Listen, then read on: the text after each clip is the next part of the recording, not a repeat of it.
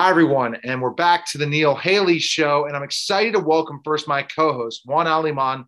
He is from the eighties Hour podcast. He's my co-host for today, and the guest we have today is going to get, is you're really excited about because you're a huge fan, Juan, so go ahead and introduce our guest. I, I am. I'm a, a little bit taken aback. Uh, good morning. Uh, my name is Juan Aliman. I, I am the host of the eighties Hour podcast, and I am very happy to introduce to you Miz Debbie Boone. How are you this morning, Debbie? I am doing well. Happy to be with you guys. Absolutely. We're excited to be with you as well, Debbie. And I'm just going to pass it right back to Juan, but I just wanted to say, you know, one question I would ask is, you know, there's different Boones. Are you related to Daniel Boone? Just wanted to know that. If you have well, a relative. I have, I've never seen an official, you know, a real official uh, family tree, but my dad has always said, as if it were fact, that uh, Daniel Boone is his fourth great uncle, and he seems to have some sort of verification for that, but I have not seen it. and, and you uh, you have no relation to Pat Boone, do you? Pat Boone? Yeah. Oh, yeah. A big oh. relation. Oh. I'm one oh, of his that. four daughters. Oh, my gosh. See, this is how much I know about those things. I've had Pat on my show, by the way. Oh, he's a phenomenal guy. Great guy. Okay, so I just want to. All right, so we'll just jump right back to Juan uh, with the first question. Great. Yes. Uh, hi, Debbie. It's a pleasure to be here with you today. I've got to tell you, when I was a youngster, um, I had one of the first, because I'm a little bit older too, I had an eight track of You Light Up My Life. I had um, I had the entire album. It was on eight track, and I would listen to you over and over. I'm just uh, taken aback just to be talking to you. So thank you so much for that. Oh, like I say, I'm very happy to uh, to be able to talk to you. Yes, and you started out in the business very young. Um, you and and your family, you started touring with your family around the age of fourteen. Is that right? That's correct. Okay, and um, here you are. You're twenty, twenty-one. You get the song "You Light Up My Life." It becomes a hit. I mean, just a mega hit. What were you thinking at that time, at that age, um, with all that coming to you like that? Well, it was uh, kind of uh, otherworldly when it took off. It did. It did not seem real. It seemed like I was in a dream, and you know that I would certainly wake up, and it would have been fun while I was imagining it. But it just kept coming, um, you know. And as it was climbing the charts, and then staying number one for one week, then two weeks, then three weeks, and all the way up to ten weeks, breaking every record up to that point. It was like it was happening to somebody else. This could not be happening to me. Um, and, you know, it launched my career. I had, the only experience I had was being one of four girls on a stage, you know, as a family act. And then suddenly I had a solo career. Um, and wow. it, it was uh, life-altering, to say the least. Now, between seventy-seven and like eighty-nine, you were constantly releasing music, everything from like um, like pop to to country to contemporary Christian, which I found to be very interesting. Um, I grew up in Texas, and uh, I, and I was part of a youth group, and we listened to a lot of contemporary Christian music. Some of the artists I listened to in the eighties were like Petra, Uh, David Meece, uh, Michael W. Smith, um, sure. Can- Carmen, Russ Taff. Yeah. Um, what led you down that path, uh, coming from like You Light Up My Life to say, I'm going to do contemporary Christian? Well, I-, I think I was probably raised much like you in youth groups and in a Christian home. And it was always a very um, kind of central part of my life. Uh, I never intended to become a contemporary Christian music artist as a, a career, but since music was uh, the way that I expressed myself, uh, I wanted, especially because my dad had formed a, a, a contemporary Christian record label called Lamb and Lion. So it was the perfect opportunity for me to sing about my faith. And then uh, it just, the timing of it was when, you know, that kind of music was really finding its place. Uh, you know, it, it really had a, a very broad audience. And so nobody, w- again, was more surprised than I was that my Christian music also had a big following, and I won a couple of Grammys yes. in that in that field. Um, but then it sort of labeled me, um, you know, and I had never really intended to make a big pivot um, from uh, from pop music to Christian music. Um, but even now, if you go on any of the streaming services and get any of my music that isn't even, you know, of that uh, theme, it mm-hmm. says Christian music or Christian artist. Yes. even even in the Wikipedia, it does. So that's yeah. where the, the, the surprise comes, you know, in different genres of music. It cracks me up when I'm driving on the road and listening to different songs saying, oh, I know that song. Now, yeah. when you talk about the one that topped the charts, I think everyone who's anyone, regardless of what kind of music they've listened to, has heard that song. Would you agree? Has it been played in any movies too? Do you have any idea all those different places that that, that your song has been played? Uh, I don't really know if it has been in the background of other movies. I know that uh, Lily Tomlin had a uh, really successful one-woman show, and it, uh, it it it was featured in her show, um, and it certainly has gotten airplay over the years. And I think um, in Billboard, It, it was number seven uh, over a, uh, I don't know, like the top fifty in one hundred years or something like that. Wow. I do know there was an eighties, what it was a T V movie with Didi Khan called You Light Up My Life. Oh, yeah. That's where it came from. Mm-hmm. And, and that it, uh, it was already in the movie, um, not with my voice on it. Um, and they oh. they brought the song to me to re-record to the exact same track uh, that was on the film. And Amazing. and uh, I had the single release at the same time that the movie was released. Now, one thing I do find super impressive is that you got married September first, nineteen seventy-nine. You're still married to the same gentleman. You have four children. How do you keep that going? Um, so many years of happiness. Congratulations on that.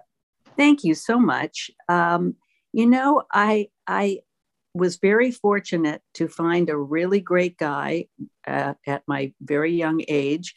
Uh, we got married when I was twenty-four years old. Um, and he's got a very even temper, and um, he was a great dad to, to our kids. And we share a faith, and we laugh a lot. And, you know, it's not to say that we haven't had some, you know, bumpy times. I think every marriage does, but both of us had a very strong commitment to our marriage and to each other. And uh, we worked through those things. So um, here, forty-two years later, um, you know, we share all of these memories, and we have our, our kids and their spouses and our grandkids over to our home every Sunday for Sunday dinner. And it's just a, a really beautiful thing. And I feel really, really uh, blessed that I get to enjoy this. Wow, that's great. Yeah, that's that's tremendous. And I think that the importance of family, what would you say to our audience right now, the importance of family to you? Well, you know, I, I cannot imagine, I, especially, you know, in the kind of tumultuous times that we are living in now, I cannot imagine not having my family to uh, support me and me support them, and to go through things together. And, um, you know, I come from a very strong family. Uh, you know, we were raised, um, you know, with family being a very, you know, a top priority. And uh, we did the same kinds of things. I mean, we were church-going family. We were, uh, kids that got on our knees and prayed at night before we went to bed. And, um, you know, I'm, I'm very close to my extended family. My sisters and I Zoom every Friday uh, to stay connected. That's one of the great things that came, you know, uh, out of uh, something that seemed unimaginably horrific, like this pandemic has been. Um, and, you know, up comes Zoom, and And I'm able to see my sisters, two of uh, whom live out of the state, and we, we're together once a week now. Wow. Um, now, later on, uh, after music, and well, you still do music, and you have a swing time. I think that was released uh, a few years ago, or is it recent?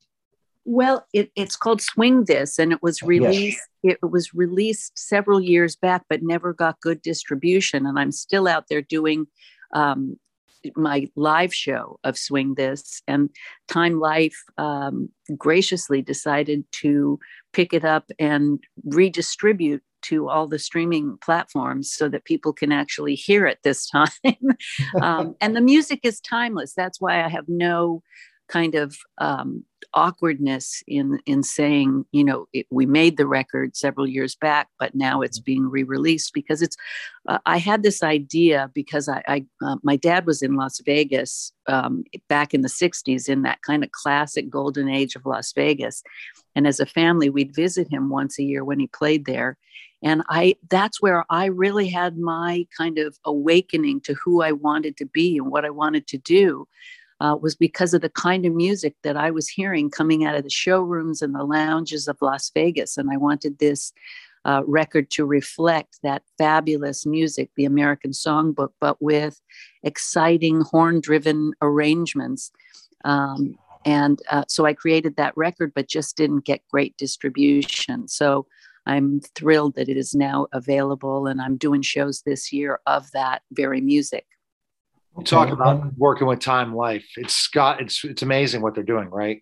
With digitally remastering everything, and then having the availability for people to listen and stream your music anytime. And it's a great it, option. It really is great. And I've, you know, I've done commercials for them before, and I have nothing but good things to say about them. And I'm just grateful to have this opportunity now, and and a lot of my you know fans who didn't get to hear it first time around, and who has a C D player anymore. so so it's great that you know you can just go to one of those streaming platforms and hear one song or hear the whole album. And I've gotten lots of great feedback since it was released again. You did a lot of acting, stage and television. Um, what Uh, of those two, do you like better? What, what, um, I mean, what kind of drives you when, when you pick a project like, um, like Grease or Seven Brides for Seven Brothers? Or Well, um, you know, all of those things, when they come your way, you, you, for me, um, I think, oh my gosh, I've never done anything like this before. Can I do it? And there's something sort of scary, but exciting about, uh, you know, taking a leap of faith. Um, and Seven Brides for Seven Brothers was the very first stage thing I ever did. And I had no idea if I was capable of it or not. And it turned out to be one of the great joys of my career and life, really, was working with a company of talented singers and dancers and telling a story eight shows a week, traveling around the road. Uh, one of my best friends in the whole world I met doing Seven Brides for Seven Brothers. Um, and he's like an uncle to my kids uh, to this day. Uh, we adore him. And um, so Seven Brides brought me that. Grease was completely an off the wall choice. But again, you know, I was forty years old and back in high school. I mean, who gets a chance to do that?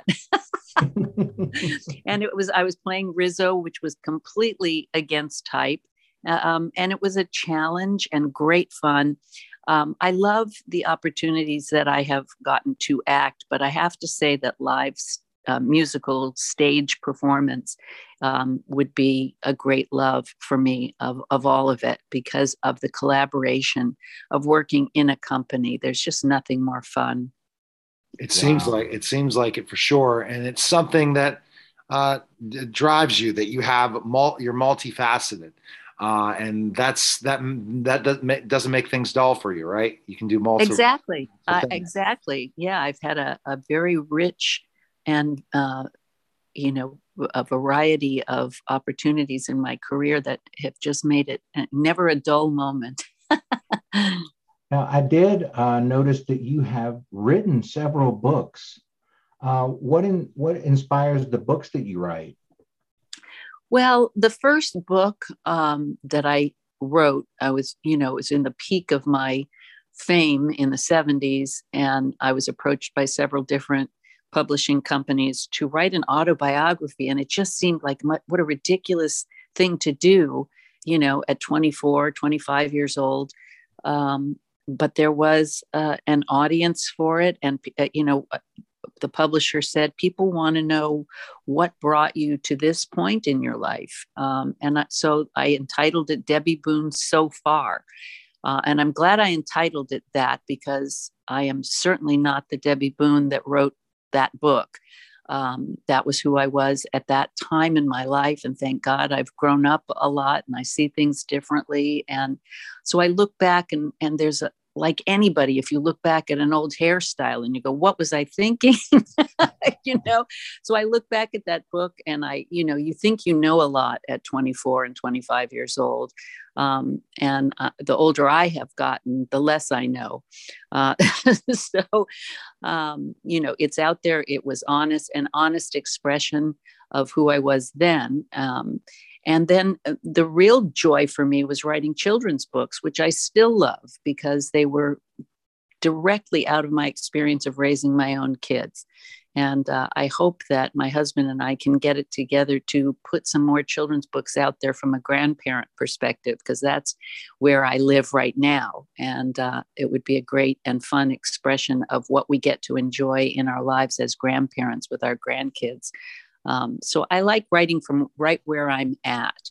Um, and uh, that's where all my books have come from. And I hope that, like I say, I hope I get uh, to do some now for the grandkids that I am thoroughly enjoying in my life currently.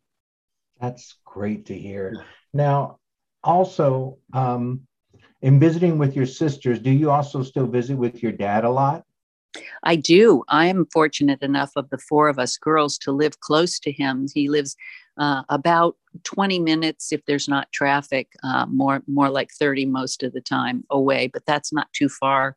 Um, I have one sister who lives in Orange County, and it's an hour and a half to get to his house, and two sisters that are out of state. So I probably see him more than any of my sisters Uh, get to, and that's that's great because, you know, my mom passed away three years ago, and he's uh, they're doing great and staying busy. But um, I, you know, it's great to be able to go over and give him a hug and make sure he's doing okay. Oh, that's beautiful. That, that's a great thing to have still in your life. It is. It is. I I realize how fortunate I am. A lot of people don't have any of their parents still, and. And uh, it's a source of uh, lament for them. But I'm, I'm, you know, I've ha- had both of my parents around into my sixties, which is incredible. Just amazing. Now, what do you think, uh, you know, in your career, that is the next thing you want to accomplish? Is there something that you have next on your your your uh, goals as a, as a as a uh, performer? Well, um, I am working on a new show we're putting together uh, for, you know, just live stage performance. Uh, and, I, you know, that's that always seems to be, you know, you're working on the next thing. Um, I would love to do more recording. I love being in the studio. I would love the opportunity to do more theater, as I've said to you guys, that I just uh, find that to be uh, just the most joyful uh thing in the world, to travel around, or even just, you know, you know, from my mouth to God's ears, I'd love to be in, in on Broadway again. Oh, wow. Uh, that would be great. Um, and again, I'd love to get busy in, on a new children's book. Um, and, you know, any kind of acting is, is always, you know, I'm always looking and auditioning and, you know, trying to keep the ball rolling in all of those different areas. Where do you think music is going next uh, for, especially looking at today's music versus how older music is coming back as very popular? What is your take on all that? Like seeing this popularity of older music and different genres really doing better than new music? Well, you know, I, I think that because we live in this digital age now, and, and all kinds of music have become so easily accessible and able to find their audience. You know, it used to be sort of whatever was on Top forty radio was sort of what was happening in music. Um, but that isn't the case. It, you know, it has expanded over the decades that I've been involved in music so that everyone can find the kind of music that they love. Um, and, and so it's sort of like things have just exploded, and there are opportunities for any kind of music um, that you, you know, love to make. So, um, you know, it, it, it took a while for people to, to kind of get used to this explosion and new ways of creating things and not necessarily needing a record company and their money, you know, to, to get your music out there. Um, so it, you know, it's a, it's a wild, wild west, uh, right now. Um, and f- for me, it, it's great because, you know, you never really had much opportunity as you aged in this industry. Um, but, but now there's, there's opportunities for kids who are recording from their phones in their own right. rooms at home. Um, you know, to people like me who, you know, a, a grandmother who still has the opportunity to have her music heard and distributed out there digitally.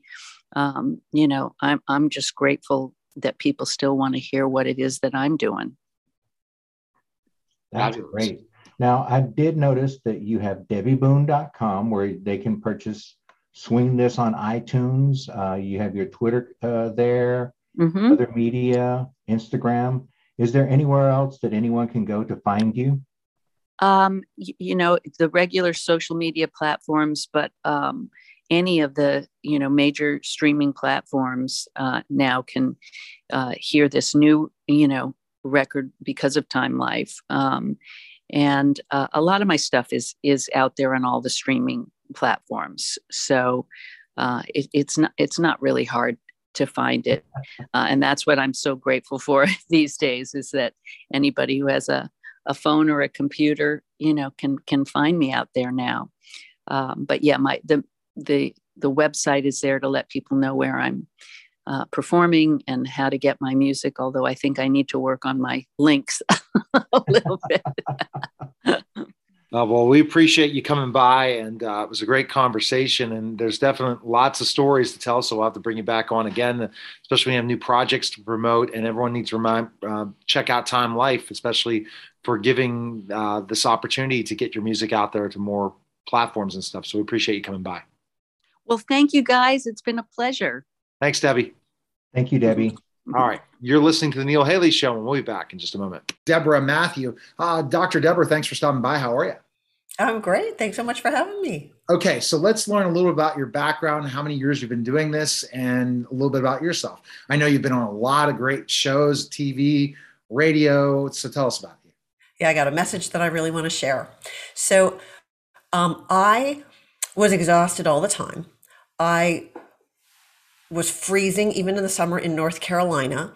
I was shrieking at my kids all the time. I had no patience.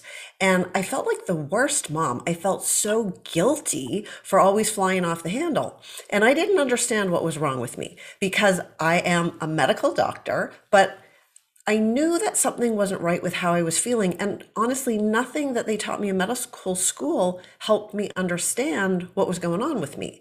And my poor husband had to put up with me. He didn't really know what was going on with me either, but he actually came across a book that he thought I ought to read. And this book was written by Suzanne Summers. And, you know, I have Suzanne on my show, so. Do you? Yeah. But, you know, as a doctor, I don't want to get my medical information from celebrities. So I didn't really want to read that book. But, you know, when I, I knew that I had to do something, I knew that something was wrong. And when I read the book, it completely changed my whole life, because I read about all these stories about women who felt just like me. They knew something was wrong.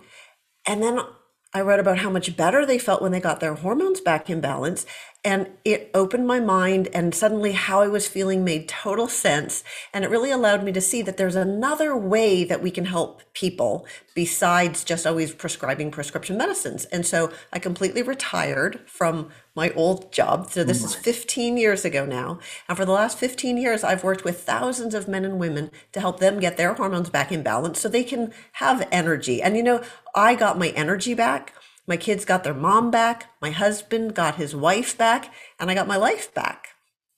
Interesting you talk about that. And so before, I, you know, you, I got some great series of questions I could ask, but now as the, you know, I've done over seven thousand plus interviews, and now I'm just, you're going to take me down the road the way I want it to be taken down the road now with that great explanation. I think that the problem that's happening is we think big pharma and different things are going to cure us.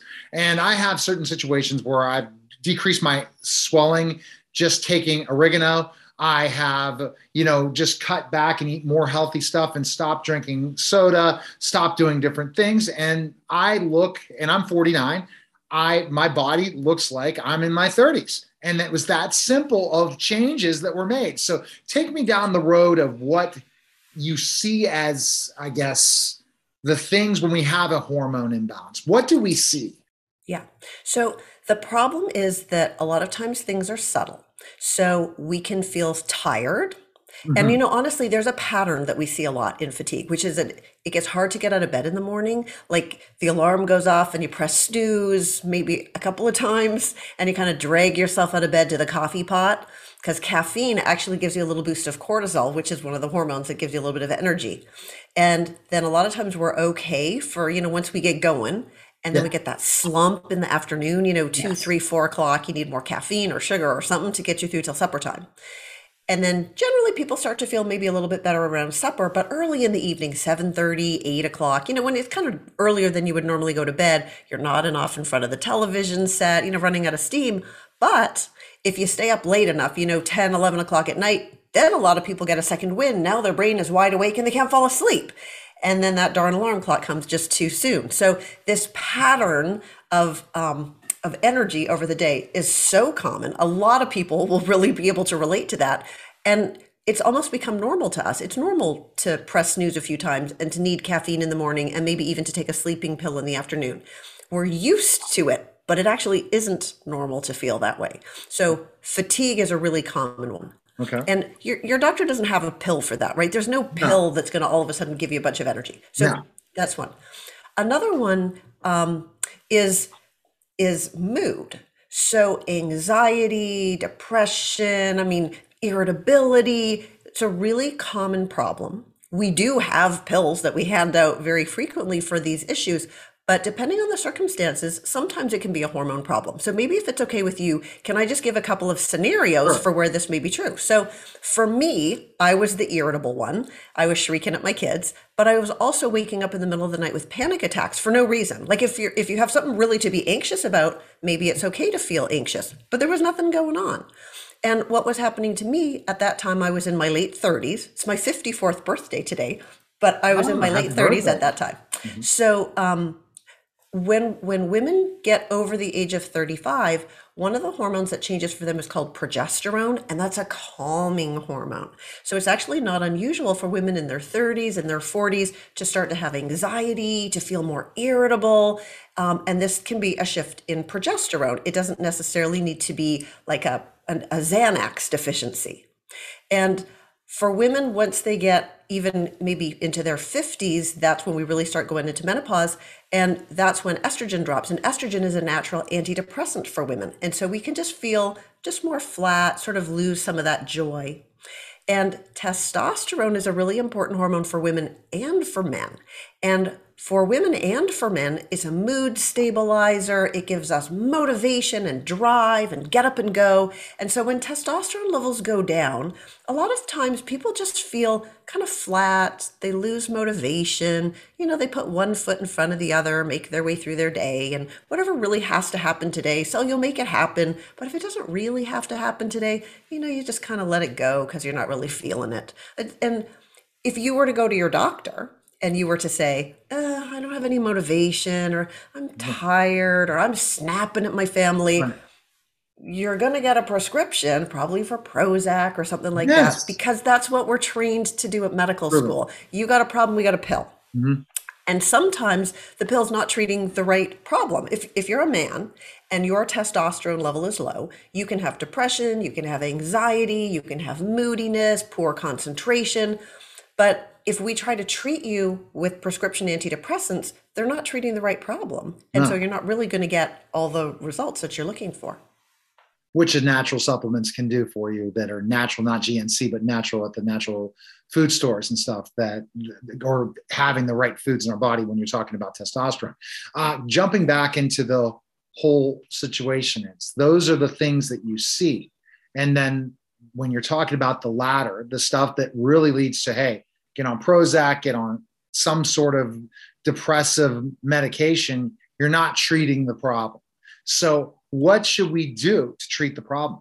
Yeah, well, there's so much that we can do to take charge of our own health. So here's really the message that I would love to get out to everybody is your doctor doesn't have a pill that's going to fix you. They've got pills that can do damage control, but you have so much power to take charge of your own health and you can feel better. So there, one of the things that makes a really big difference, if you, that you've kind of already alluded to, is what kind of fuel we put in our body, what we eat. So if we are eating a diet that has a lot of sugar, a lot of processed foods, really a lot of starchy carbohydrates, you know, all the stuff, right? All the, the French fries and the potato chips and the candy bars and et cetera, that's not giving our body the fuel that it needs in order to be able to make hormones. Right. And all of that sugar and processed food really drives inflammation, and inflammation drives your hormones right out of whack. So I hear women all the time coming in and saying things like, you know, I have these night sweats, I have these hot flashes. And what we do in my office is we measure hormone levels, but while we're waiting for the hormone test results to come back, we try to talk to them about cutting back on the sugar, cutting back on the alcohol, cutting back on the processed foods. And a lot of times by the time they come back to get the hormone test results, the hot flashes, the night sweats, they're already a lot better. So avoiding the foods that make things worse, eating more of the foods that make things better. And I have a couple of like honorary mentions of foods to try to get into your diet to help with hormone health. So one of them is cruciferous vegetables. This means things like broccoli, cauliflower, cabbage, Brussels sprouts, kale. These are vegetables that have a nutrient in them that actually helps your body process estrogen in a healthier way. And you know, men have estrogen in their body too. It's just the balance of estrogen and, and testosterone that makes the difference between men and women. But these vegetables help us to process estrogen in a healthier way to have better hormone balance. So if you can try for one serving a day of something in this cruciferous vegetable category, that goes a long way. The second one to try to get into your diet is healthy fats. So this would be things like extra virgin olive oil, nuts, avocados. These healthy fats are the, the ingredient that our body needs in order to be able to make hormones. Wow. Okay. So you're definitely, and the problem is it's, it's work. You got to really figure it out and put the time into it and be disciplined. Yeah, when you're talking but, about these but if you did if you did one thing, well, avoid sugar, that's a good thing. But if you did one thing of adding, it would be just to have an oil change. So instead of the seed oils at the grocery store, the canola, the safflower oil, the you know the corn oil, that are all on that whole shelf at the grocery store, if you buy the specialty oils, a lot of times it's like on the opposite shelf. Um, they're in smaller bottles, but that's where you find the extra virgin olive oil or the organic avocado oil. They cost more, but that is a really helpful, simple change to make. So it's just a matter of purchasing the different bottle at the grocery store. Easy peasy. Yes, simple. So that's that's a simple step. Yeah. And other ways of doing it, so the food. Yeah. Oh. So food. So another really big one is finding healthy ways to cope with stress. We are all stressed, right? We got this pandemic, like just life is crazy right now. And when we're stressed, our body makes more cortisol, which is your stress hormone. And that's good because cortisol helps us cope with stress in the short term. What's not good is when we have stress day in and day out, our cortisol stays elevated, and cortisol makes us gain belly fat and it can interrupt your sleep. It's like long acting adrenaline. So we don't feel good, and cortisol knocks all of our other hormones out of kilter. Right. So we need healthy ways of coping with stress in order to protect us from the harmful effects of too much cortisol. So breathing exercises or going for a walk or meditation, journaling. So these are all things that aren't really surprising to people, right? We all know that stress isn't good for us and it would be better to have healthy ways of coping with stress. But the things that we can do to help cope with stress somehow they're just not so popular in our broad society, you know? Mm-hmm. And if you were going to sit on a park bench and, you know, do some ohms, you know, some breathing exercises, the people walking past you kind of kind of look at you funny, because it's just not, if you were walking, they would all think, "Ooh, look at that person walking." But yeah. but somehow these other things aren't as common. So they're super important. And there's a couple that are really easy. Like meditation is actually hard. Do you meditate? Have you ever tried meditation? Yes. Yeah, I meditated. I'm, yeah. I'm, yeah. Mm-hmm. So I really like meditating too, but I remember what it was like when I first started, and it was really hard. I sat there, I'm trying to turn off my mind, and all my mind is doing is right. it's going all over the place. And I'm thinking, oh my gosh, I can't stand this. It, it's like running. You can't just get up and run ten miles. You got to do baby steps. Mm-hmm. So one of the things that anybody can do that doesn't take any practice is feeling grateful. So when we're really stressed out, if we can stop and think of three things that we're grateful for, it really actually shifts the chemistry in our body, because your body can't feel fearful and angry and worried and grateful at the same time. So you can write things down in a gratitude journal, you can just think them, you know, in your mind, but actually gratitude is a really powerful way to help you de-stress in the moment. Wow, that's really great information you're giving us today, for sure, and all these things. And you have this in a book too, right? For people that could check out your book. I do. I wrote a book for women, especially because we, our hormones sometimes get really out of kilter, and sometimes it's hard to know. You know, if, if we have menstrual problems, if we're having hot flashes, we can kind of clue in that that might be hormonal, but some of these other things we don't know. So the book is called This Is Not Normal: A Busy Woman's Guide to Symptoms of Hormone Imbalance.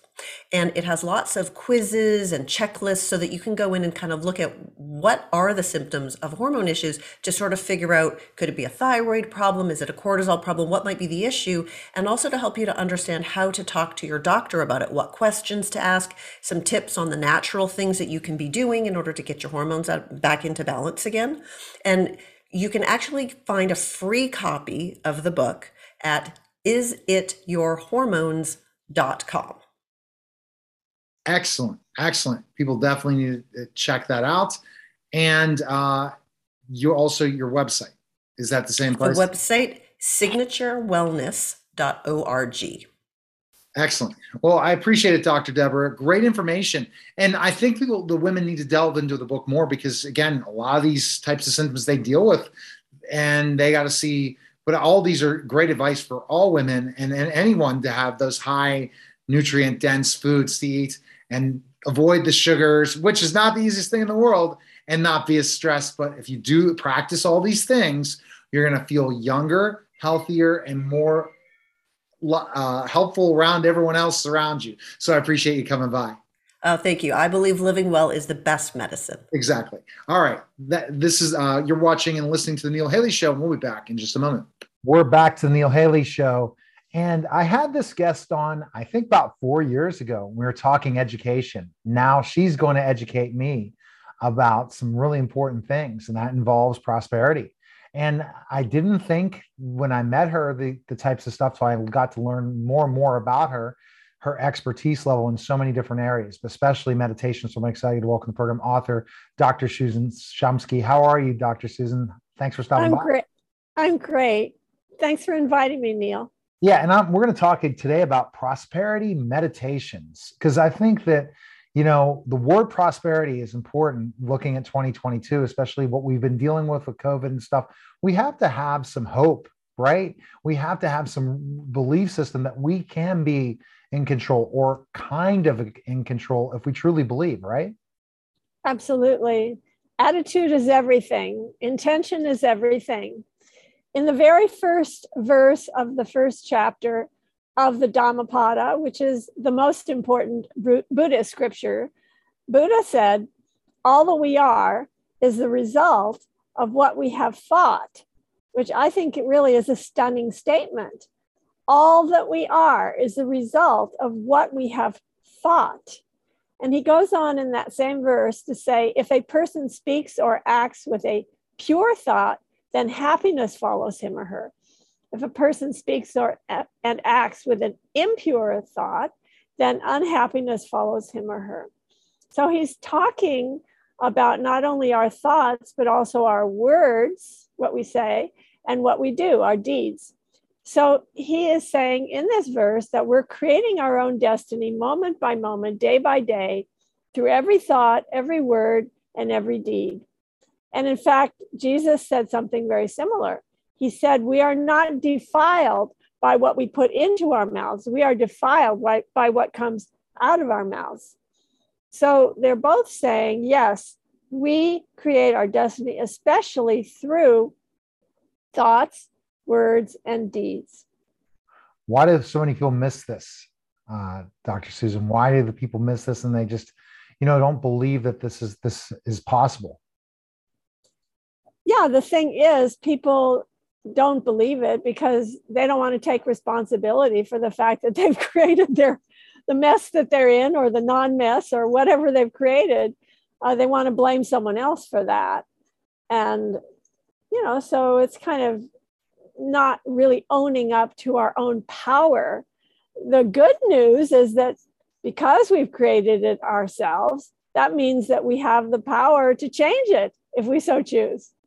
And it's a perfect timing and think about change is because everybody's reinventing themselves or different things, especially when they think they're in a specific area. But if you're not happy with your life, you're not happy about where you're going, you have to make those changes, Doctor Susan, and to start. And if you're not happy financially, and especially in this book, you have to, you can really have a blueprint to really follow, right? In this, especially with the yeah. meditations that are available in the book. Right. It's important for us to start somewhere. You know, we can't just wallow around in desperation that uh, overcomes us.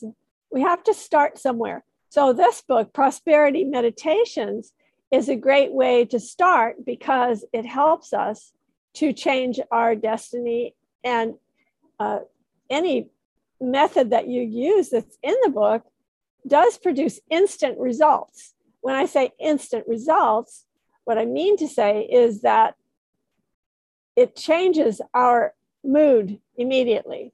And when we have a different mood, when we're in a different mindset, that immediately changes our life on every level. And see, that's such a great point. Our mind, when we feel down, when we feel upset, we're attracting it to continue. And if we have this vicious cycle of every day doing that, we're going to have the same result every day. That's not the result we want. And so by using your meditations, and going through this practice, you can change your outlook at that specific moment that could transform you very quickly, right? Absolutely. So in this book, Prosperity Meditations, there are several different methods. Uh, one is guided meditation. And guided meditation, I think, is really the easiest way to meditate because all you have to do is follow the instructions. I call it the do nothing program. You do nothing, nothing, and less than nothing. And you, less you do, the better, better result you'll get. So with guided meditation, you just follow step by step, whatever it is you're reading in the book. Uh, but even, I think it would be even better, is to record the guided meditation onto your device and then sit really comfortably in a chair and get you know, really, really comfortable, and then start the playback, close your eyes, and then your own voice will guide you into the guided meditation. And it's very powerful. So there are many guided meditations in, in this book, Prosperity Meditations. Also affirmations. There are affirmations, affirmative statements, positive statements. And when we say the positive statements, we get, like I said, instant results. They're very, very powerful. And also there are mantras in the book, mantras meaning Sanskrit words that have specific results that can help us to increase our prosperity. Uh, this book is not just about financial prosperity and abundance. The subtitle is Everyday Practices to Create an Abundant Life. So in the book, there are several different sections. Uh, one is unlimited thinking. Two is unlimited good, the next unlimited health, then unlimited love, and unlimited planet. So in all these different areas of life, we want to be able to be unlimited, to have an unlimited life. Exactly. And so you're right. So some people say money is important, but also your health is very, very important, because without health, you're not going to have wealth. And if you're not, and also if you're not happy, it doesn't matter about health and, and wealth, because you're just not going to be happy. So your body's not going to feel it, and you're just not, it's just not going to be good. So it's important to have a balance, it sounds like, in all those areas. So that's why utilizing your book in this way through meditation, guided meditation, and different affirmations and stuff will help you in multiple ways, not just with your wealth, but other things as well. Absolutely. Yeah, all areas of life uh, we want to cover. And also in the book, there are specific exercises. I'm not talking about physical exercises, but just different uh, little tasks that you can do to help you to focus your attention on your goals, on your targets, on what you want to achieve. Because I've always believed that the easiest way to make anything happen is to make a final, firm decision with absolute resolve and absolute determination, and then just go out and make it happen. That's what I've always done in my life. And I've accomplished so many goals in my life as a result of just that attitude, the attitude of, yes, I can do it, and I'm just going to go out and get it done. Exactly. When you say you you have those doubts in your mind, you're missing out in so much in life, right? When you have a plan, you have an action, and then you that back in your mind, should I try this? Or I'm a little, no, just go ahead and do it, it sounds like. And that's what you've done in your life. Right. I mean, rather than w- wobbling back and forth, uh, if it's really something that's your true heart's desire, then absolutely go for it. But it's very important that we realize what our true desires are, because otherwise, if we make a laundry list of things that we want to, goals that we want to achieve, and then we achieve those goals, and those the achievement does not produce happiness, then, you know, we weren't meant to, to have that goal achieved in the first place. So what we need to do first and foremost before making any decision is to find out what is highest wisdom for us to do in the first place. So that's why intuition is also very important, in that it's really necessary for us to be in contact and connect with our own higher self, with our true divine nature, our true nature of being, which can guide us and tell us what is highest wisdom and highest good for us. So that's interesting that you talk about knowing what's best for you to make you happy. How do you define that? What do you do? And I guess through meditation is really the whole theme of this interview is, you know, we're talking about prosperity meditation, but we're talking meditation, because that's something that a lot of people have difficulty with, Doctor Susan. They can't say, I'm going to take thirty minutes away, or I'm going to manifest for like ten minutes, or I'm going to meditate for an X amount of time. No, my day's too busy. I just can't do it. No, no, no. And then that's where you're missing out from. So specifically, you're not going to know what's going to make you happy until you spend that time in meditation to figure it out. Is that correct? Uh, yes. And um, I recommend, obviously, guided meditation, because it's the easiest meditation to practice. And also, most people, when they meditate, they just sit down. They're very passive. They go into this quietude. They go into a state of peacefulness. And then they come back out of meditation and go about their day, and that's it. But in fact, what I recommend is when you are in that deep state of meditation, that's the time to do something that people don't usually do when they're in meditation. And that is to ask, ask a question, ask for guidance, ask for inspiration, ask for a specific goal that you want to achieve, ask for inner peace, whatever it is you wish to have, ask for it, and ask specifically. You might even ask about a specific problem, like you might, you might call upon your higher self and say, please tell me what is highest wisdom for me to do in this conflict that I'm having with my boss. And then you take another big, deep breath, take a big, deep breath, and then you do what I call the do nothing program. That means do nothing, nothing, and less than nothing. And then the answer will occur to you. It will either come as a vision or some words or a feeling, like a gut feeling. So those are the three main ways that we receive messages from our higher self. And when you start that dialogue, then you start a conversation that will truly enhance your life in so many miraculous ways, because you're being led by, shall we say, the best part of yourself, your higher self, or you could even call upon divine beings, deities, angels, archangels, and dialogue with them and receive inspiration, healing, wisdom, whatever it is you wish to receive. So it's a fantastic experience to be in touch with your higher self and to listen to the still small voice, and indeed to be led by spirit in your everyday life. Uh, this is the most fulfilling way uh, to achieve your goals, to live a very rich and full and abundant life. When we talk about intuition, how do you become very intuitive? Especially because a lot of times we think that we talk ourselves out of things, right? We, we use that, the, our subconscious at times tells us things that maybe we should have tried, right? And we were told not to. How do you know when your intuition is right? Yeah. So that's a very important point that you're bringing up, because intuition takes practice. Intuition is a learnable, teachable skill. It's just like playing the piano, for example. When you want to play the piano, you have to practice. It doesn't sound very good. You make a lot of mistakes. No one wants to hear it. And then later you get much better at it, and then everyone wants to listen to you. So similar with intuition, at first, it's a little bit, you take some baby steps and, you know, it's a, you're a little shaky and you're not sure. And also you make mistakes. You know, the important thing is don't be afraid to make mistakes, because you will, you will make mistakes. Just don't be afraid to do that.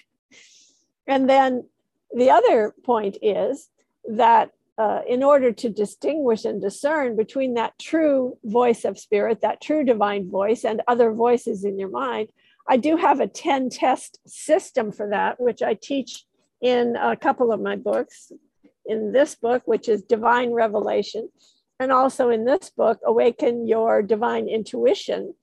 These two books will help you to uh, learn how to become more intuitive, learn how to listen to that inner voice and how to test whether the message is the real thing. I have a ten test system that you can learn in these books, because you, you might be receiving your message from one of four places: the spiritual world, the mental world, the astral world, or the environmental world. Those are the four basic places where we receive messages.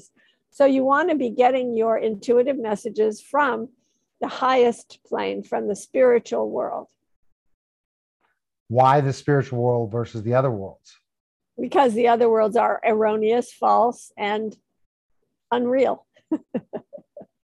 And it takes time, right? You've learned so much in your yeah, it takes experience time. And meditation and things like that. But you say instantly you can feel better by doing these guided meditations, because then you're mindset, and then you can get move on, right? A lot of times what's keeping people from, you know, believing in the law of attraction, believing that, you know, you can have what you want, is the missing component is the doubt, right? And if you, and you need to constantly reaffirm yourself with affirmations, different things to get yourself back in, because those three other messages that come through are the messages will mess you off of that incline, going up that incline plane, right?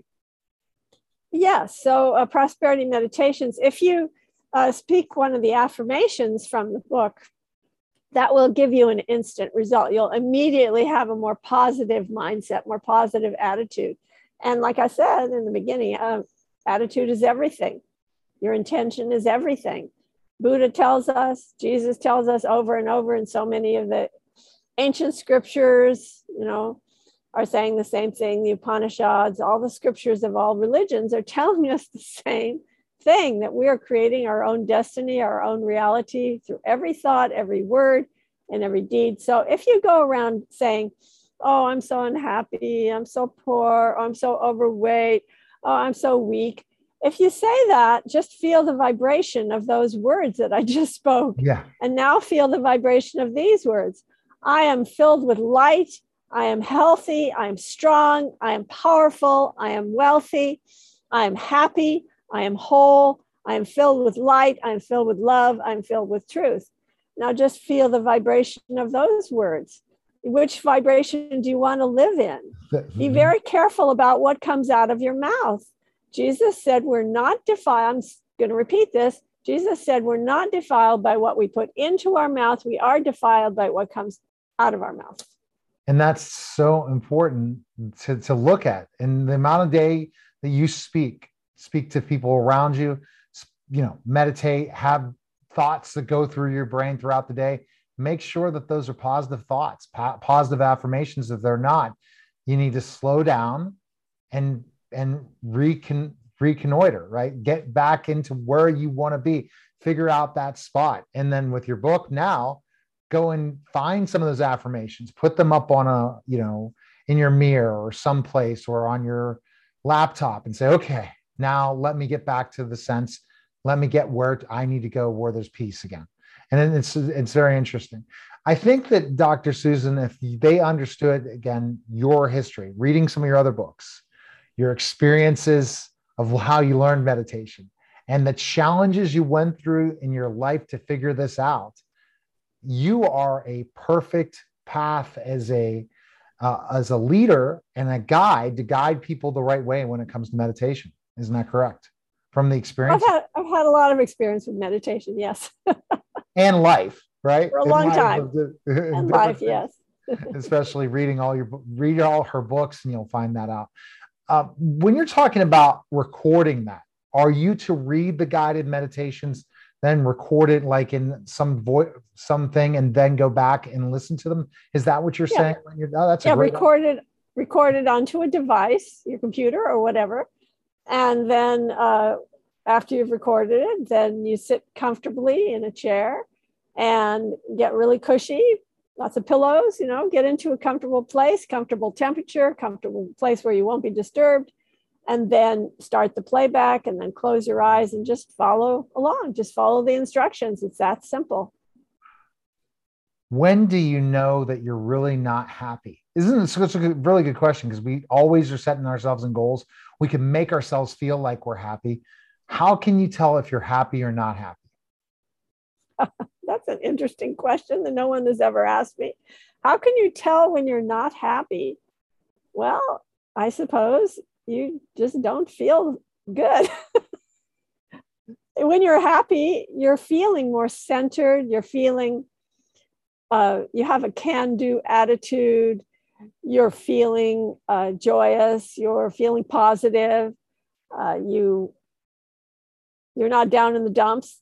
So yeah, there's you can tell the difference as to whether you're happy or you're unhappy. I think right. It's pretty obvious. It's it, sometimes it isn't really obvious because trust me, and it's a lot of people, they, they go about their lives and they say, I'm happy, and they're really not truthfully happy. So these are good things to, to look at. And this is just mm-hmm. me looking at it from my life and my experiences and everything. And now saying, my gosh, there's a blueprint. There's a true blueprint. Like I was doing a lot of guided meditations uh, last year in twenty twenty-one. And, and now in twenty twenty-two, I haven't. And it was a certain time period where, hey, it was really tough.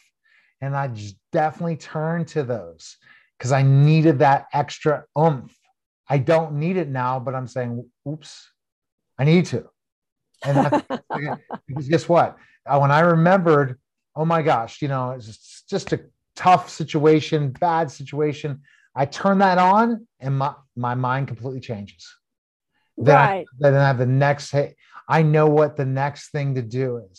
And the more I immerse myself into those things. So what do you recommend for meditation per day for Uh, I guess a novice?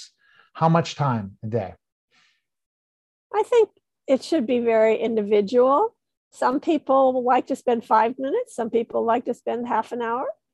It's really up to you what you what how you can fit it into your day, whether you want to make it into a routine, whether you want to do it whenever you feel like it. you know, I think it's, uh, people should just do, go with the flow, go with what is right for them, because I don't think there's a prescription for every individual, uh, for all individuals. I think it's very individual. And then there's, the, and then during the day that are affirmations or mantras